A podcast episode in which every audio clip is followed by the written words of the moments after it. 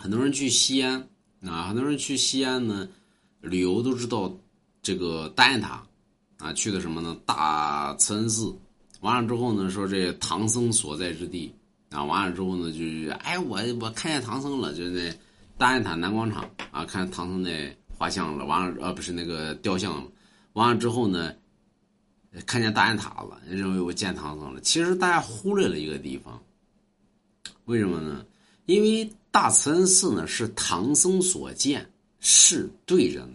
你们没见着唐僧，有人说滚蛋呢。那大雁塔南广场呢？我看见唐僧了。唐僧的尸骨并没有在那个地方，在哪儿呢？在南郊呢。啊，就是从大雁塔往南走，啊，有一个寺院，叫什么呢？叫护国兴教寺。这个寺院的全名叫大唐护国兴教寺。唐僧在那儿呢。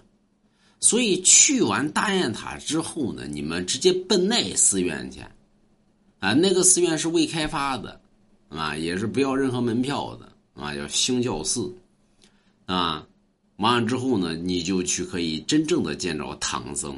有说真有啊，真有啊，就在那寺院里边呢，甚至于还有个什么什么唐僧的这个就唐僧禅寺，就唐僧的一个院落啊，单分出来。